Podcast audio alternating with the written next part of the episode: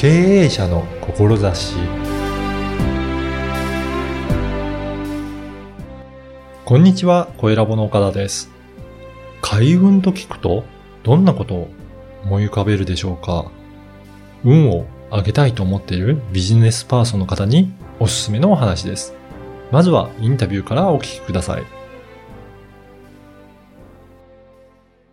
今回は、えー、遠藤博之さんにお話を伺いたいと思います。遠藤さんよろしくお願いします。よろしくお願いいたします。よろしくお願いします。そして今回も相川さんに、はいあのご参加いただきます。はいよろしくお願いします。よろしくお願いします。まずは、あの、遠藤さん、どういったことをされているのか、あの、事業の内容をご紹介いただけるでしょうか？はい。あの、開運活動をしておりまして、うん主に占いとか、はい。あと神社参拝ツアーとか、うん。はい。あと、パワースポット巡りとか、はいはい。あの、いろんな開運にまつわることをしております。あはいそうなんですね。だとすると、その、開運に興味ある方が、あの、神社を巡ってみ、みたいという、はいそんな時にご案内していただけることもやってるあそうですね。あの、定期的に私のグループの方では、うんあの、皆さんであのツアーを組んでますんで、はい。はい。まあ、こういった情報はあのネットで常に配信してますんでもし興味ありましたら、そうなあとツアーでなくてもちょっとお話だけでもちょっと聞聞いてみたいなっていうのは、あの、セミナーとか、うん。あの、開催しておりますので、うん。あの、ぜひともですね。そうなんですね。まあ、まずそもそものその開運って、まあ言葉には聞くこともあるんですけど、どういったことを開運っていうのか、ちょっとそのあたりも詳しく教えていただけるでしょうか？まあ、開運の定義もあの、たくさんあると思うんですけども、うんあの私があの、一般の人に説明しているのは、まず基本的には自分の願いが叶うことというのがありまして、はいで、最終的にはあの、自分が幸せになるっていうことですよね。うんこれも当然だと思います。うんで、あの、自分の願いの叶うことっていうよりも、まず、一番のポイントって幸せになることなんですね。そうするとどこに来るのかっていうと、か価値観が変わるとか、見方が変わるとか、うん自分の器が大きくなるとか、うんあの、そこから始まって、そこから本当の開運が始始まるような。そうなんですね。はいだとすると、今の状態で、例えば、えー厳しい仕事の環境だったとしても、何か、その、自分の、その捉え方が変わるだけでも、全然変全然違いますよね。ね。はい。それが、あの、私は、あの、神道をベースにしたり、時にあの、仏教のあの、ありがたい、えー先人の教えをベースにしたりとかっていうところなんですけども、うんあの、どんな環境でもですよ、うん自分の捉え方があ変われば、あの、幸せになれるんですよ。そうなんですね。例えば、あの、はい上司にいつもあの、厳しいことを言われたりとか、あっても、自分に鍛えてくれてるんだとか、自分が可愛いからこういうことしてくれてるんだっていうと全然違いますよね。そうですね。なんか、いじめられてるというか、厳しいことだけを言われてると思うと、本当に辛くてし辛いですよね。はい。逆に言うと上司から何も言ってくれないと寂しくどうなんだろうか。なんかね、もう、自分のこと期待されてないんじゃないかっていうのがあるんで、まさに愛の無知なんだよって教えてあげると全然違いますよね。だからそうやって捉えると、本当にいつも常に見てくれて、それだけあの教えてくれてるそうですね。と思えば。教えてくれますよね。で、本当に至極となると、うん絶対厳しくなると思うんですよ。うんあの、期待してくれる相手は厳しいですよね。はい。それが愛なんで育ってほしいんで。だから愛があると思うと、全然捉え方違ってきますね。だから、あの、厳しい厳しいとかって思うんじゃなくて、本当は徹底した指導をしてくれるっていうふうにはい。考えるべきなんですよ。で、もし、あの、そこは一つの証拠として、じゃあ仕事ができるようになって上司にやりましたって報告すると、多分上司一緒になって喜んでくれると思うんですよ。うんその時に、ねああ、この人はやっぱり自分の成長を願ってるんだって分かる瞬間だと思います。だからやっぱりそこを気づくのって、なかなか一人では難しかったりするのでそこをいろいろアドバイスいた。だけたり。すそこであの、るんです。ね。占いとか、あの、いろいろ私が使ってるカードとかであ、上司のは何を考えてるんだろう。厳しいんだけどもなって言ったら、大体そこで、えー厳しい仏様のカードが出てきたりっていうケースががあるんですよ。あそう、今カードとあのおっしゃったんですけど、カードもいろいろあると思うんですが、どういったものを扱われているんでしょうかね。あ私はあの、タロットカードを主に使ってましたけども、ちょっとあの、自己紹介もしてもよろしいんでしょうか、はい、ぜひ。あの、10月下旬に実はあの、オリジナルのオラクルカードっていうのを出版させていただきまして、そのタイトルが、あの、東洋の聖人カードになります。ちょっと簡単にどういうカードなのかを、あの、説明させていただきますと、はい。あの、オラクルカードっていうのは、絵だけで判断できるカードなんです。うんおーだから誰でも使えるカードなんですけども、はい。で、もともとあの西洋のものなので、うんエンゼルカードとか、あの西洋の人たちのカードは多かったんですけども、うん東洋の人たちのカードがあまりなかったんで、そこで私はちょっと必要性を感じて、はい。今回東洋の聖人カードを出させていただきました。40人の聖人が出てきますんでね。そうなんですね。皆さんがあの何人まで知ってるのかちょっとね、はいあの、楽しみなんですけども。これやっぱり、このオラクルカードっていうのは、そういうふうに西洋のものですけど、結構自由に、自由なんですよ。絵柄とか、そのカードの意味とかも持たせることがこれがあの、できるんですね。オラクルカードの最大の特徴なんですけども、あの、自由なんで間違いはないんですよ。自分がそのカードを引いて何を思うか、うん。それが大事なん。で、だからあの一般の人も誰もができますし、うん。で、解説書がついてるんですけども、うん。解説書を見た方がやりやすければ見ていただいて、逆にちょっとこれ見てると邪魔かなと思ったら、うん。あくまでこれはもう付属的なものなんで、もう絵だけで自分でやりたいって言えば、逆にもう自由にあのメッセージ受け取っていただければなんです。で、本当はあの難しく考えていただかないでほしいのは、うんあの、おみくじと考えていただければ結構なんです。あの、吉祥のないおみくじ。はい。あの、子供でも引いて、うんで、おみくじにはこういろいろ文がめうんありますよね。和歌とかがありますよね。その絵バージョンだと思ってくださなるほど。い。絵で伝えてるんで。そう思うと結構気楽にそうですね。だからな聞けますね。どんなのがあるんだろうとあかってあるんで。はい。それで、じゃあ本日は、そのリスナーのために、ちょっといくつかカードを引いていただきましたので、はいそれをちょっとこんな感じではい捉えてみるといいんだよっていうところで、ちょっとご説明いただいてもいいですかね？じゃあビジネスをやられてる方ってことでねはい。出した方がいいんですかね？はいはい。はい。じゃあまずあの、ビジネスマンの人が、あ、今日必要なメッセージは何でしょうって自分で引いたとしますね。はいただ、諸葛孔明が出てきました。皆さん、あの、諸葛孔明知ってらっしゃると思います。はいちなみにちょっとふ振ってよろしいですか？はいあ諸葛孔明、あ、なんでも結構なんですけど、諸葛孔明といえば、戦略を立てて、いいですね。あのーうん、戦略家というイメージがそうですね。もうその。一言出たら十分なんで、じゃあうんそこから抜き出しましょう。うん要はそれが答えなんですよ。戦略を立てていきなさい。おーなるほど。ということはそれがメッセージなんで、逆に言えば、今戦略立ててやってますかってことにもなりますよね。あ、そういうふうに自分自身に、あの、問いかけてみるといいんですね。そういうことですねあーで、戦略的にもうやってる人からすると、このメッセージ出てこないと思うんですよ。うん。おー、そういうことですね。だからはい必要ってことは戦略が必要なんで、あの、それが出てくればもう十分なんですよ。で、どういう戦略を立てればいいかじゃないんですよ。へまず戦略を立てるってことが大事なんで、あの、そこをやればいいんです。そうするとパーッと開けてくれる、くると思いますし、あの、勝利、要はビジネスが成功する、うまくいく、進むっていうところなんで、そこが一番欠けてるんで、あの、普段まあ戦略的に物事を捉えてる時もあるかとは思うんですけど、うんバランスが今、うん。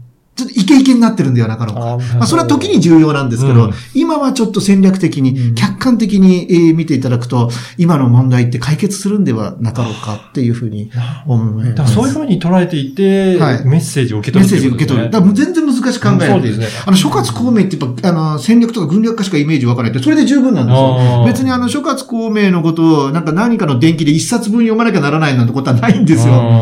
うん、もう、それだだけでいいし、あと、諸葛孔明よくわからないとか、そういう人も、絵だけで判断すればいいですよね。絵を見て、そうですね。ええちょっと待てかなとか、ううんん、ちょっと冷静になってるかな、ちょっと考えた方がいいのかな。これていう池じゃないですもんね。そうですうねん。ちょっと考えようかっていう。確かに絵があるので、そこでから受けるインスピレーションもそうインスピレーションでいいですよね受け取っていいんですね。突撃って言ってないですよね。それとちょっと待ってゆっくり考えましょうか。というメッセージ。で、遠くから見てますよね。はいはいはい。で客観的に見ましょうか。という形なんででそれで今ぶち当たってる壁って意外とスーッといくもんなんですよ。のちょっとなんですよ、大体皆さん。ちょっとのことなんですよ。ちょっとなんかするとスーッといったりするんです。うんうんぜひ、もう一枚ぐもう一枚行きましょうかじゃあ次また今度、じゃあビジネスウーマンの方 OL さんに、じゃあこれが出ました。菅原道真さん。まあ学問の神様、天神様で有名ですよね。うんあの、まあ、でこれもよろしいでしょうか？はい。せっかくなんで今、あの、言ってしまった絵を見見たら、なんかすごい桜があったりとか、はい。あの、楽しんでる様子があるなっていう感じが受けますね。ああ、なるほど、なるほど、うん。そうするとそこが今思われたっていうことは、うん。桜とこのカード思われたってことは、桜、まあ今桜のシーズンじゃないんですけど、ね楽しんでるってことがそうですね。できたんで、はい。もっと楽しみましょうよとか、もっと余暇を楽しみましょうよとかっていうのもいいですね。あ、菅原道真って学問の神様なんですけども、ったらいや、まずそれがひらめいたんですね。うん。ってことはその人にとってはそれなんですよ。あの人によったら学問とか勉強だなって言ったらそれがそれれなんで。うん。だから同じカードを引いても、人によってメッセージって違うのは当たり前のことなんで、うんそれは自分なりの捉え方でいないん、ってことですね。ってことは、あのーこれで、ああ、桜で遊ぶとかって言ったらその人はそうで、で、私は菅原道真ってパッと言うと学問があるから、もっと勉強しなきゃなっていうのがあって、だから同じ菅原道真でもメッセージは違ってくるっていうことになりますし、そういうことですね。じゃあ、はいリスナーさんもリスナーさんなりの捉え方をやっていけば、あ、今日はこういったところが気をつければいいっていう。だから昨日菅原道真で今日もっていうのがあれば、あ、自分がよほどそれをやれっていうことなのかというのと違う捉え方もいいですよね。うん。今日は桜に注目した。うん、明日はちょっと牛に注目した。牛、ゆっくりのんびりやれよってことかな、ことかっていう風にもできますし、あの、同じカードだっていろいろ捉え方がありますんで、それはその時どう思うのかなんです。なるほど。いで、私はこう考えてるんですうんよ。あの、オッパラオラクルなんで、ただのカードじゃないんですね、はい紙にある。はい。あの、菅原道真なんですよ。うん。菅原道真とのコミュニケーションですんで、これがオラクルなんで、あの、紙じゃないんで、媒体でしかないんで、はいはいぜひとも分からなかったら、もっとメッセージを分かりやすく教えてくれって言ったら、カードに向かって菅原道真に聞いてください。なるほど。うんそうですね。その人と対話するよ対うな話なんですよ。カードはただの媒介でしかないんで、うんうんうん菅原道真ですね。で、こういうカードが出たら、じゃあ開運方法終わったら天神様、たくさんありますよね。うんもし近くにありましたら、天神様に行かれるといいですね。で、おみくじ行くと自分の思ったカードのことと同じこと書かれてたら、感動ですね。よっぽどなんだなっていう good. 一つの例になりますね。なるほど。あの、この番組、経営者の志という番組なんですが、遠藤さんにとって、この今のビジネスね、ですね、はい。どういった志で持ってやられているのか、ちょっとそのあたりも、はい、教えてください。あの、私があの、占いを始めたきっかけななんですけども、もうだいぶ、あの、経つんですけども、うん。大学勤めて卒業して、うん。まあ、ある大手の大企業にいたんですけども、うん。まあ、大手の企業で上司に怒られながらいつもやってって、そこから自分の人生って何だろうとかっていうふうに思いながら、あるきっかけで占いの流派に入門したんですね。はい。で、自分は何の才能があるんだろうとか、どうすればいいんだろうとかっていろいろ分かってきて、うんで、で、自分ができるようになったらちょっと声が変わってくるんです。自分をやってくださいとか、ねやってくださいとかって呼ばれて。で、呼ばれると、やっぱり当然自分なりの、もう精一杯やるんですよ、うん精一杯。で、お客さん喜んでくれて。あの、会社ではこんなお客さんに喜ばれるっていう仕事、まあちょっと、自分が悪いっていうんじゃないんですけども、あの、そういうのないんで、あはい。の感謝されるってこともないし、褒められることもないん。で、なんかありがとうなんて言われるのが実に仕事やってなかったんで、新鮮で。で、それをこう呼ばれてて、どんどんどんどん自分の中に占いにはまってくると、自分のやるべきことってこう人を助けるこっちなんではなかろうかっていうふうに思えてきて、それが最初のきっかけです。そうなんですね。はい。で、うんやっぱり占いをやる以上、そして自分のポリシーである以上、相手の人がより開運していただくっていうのが自分がもう喜びを感じますし、あの、この40の成人の方に共通するのは私、利他だと思いますんで、うん。私もその利他の精神を継いで、で、なんでかっていうと一つの結論なんですけども、私も幸せになりたいんですよ。うんうん。で、一番確実に幸せになれる方法が一つだけあるんですよ。はい。利他になることですね。あそうなんですね。そうですね。やっぱりそこが、あのー、このオラクルオラクルカード。ド全員に共通共して、る。もうあの、やり方、手法とか人生が違うだけで全員利他なんでです。うん。はい。もう幸せになるんだったら利他しかないということなんです。もう自分のことも忘れて私はいつも鑑定してます。うんだからやっぱりそういうふうに、東洋の成人カードということで、そういった身近な、あの、はい日本人に馴染みのある方たちが出てくるので、はい、そうですね。そういったカードでやっていただくのもすごくいいそうすごくいいですね。あと中にはちょっと馴染みのない人もいるんですけども、これをきっかけに知っていただくと、ぜひぜひあとなんで私がこの人をあえて選んだのかっていう、あの、すごい人物ばかりですんで、いや、そこからも勉強になる勉ってことですね。強してください。もう本当人生の英知の結集ですんで。うん。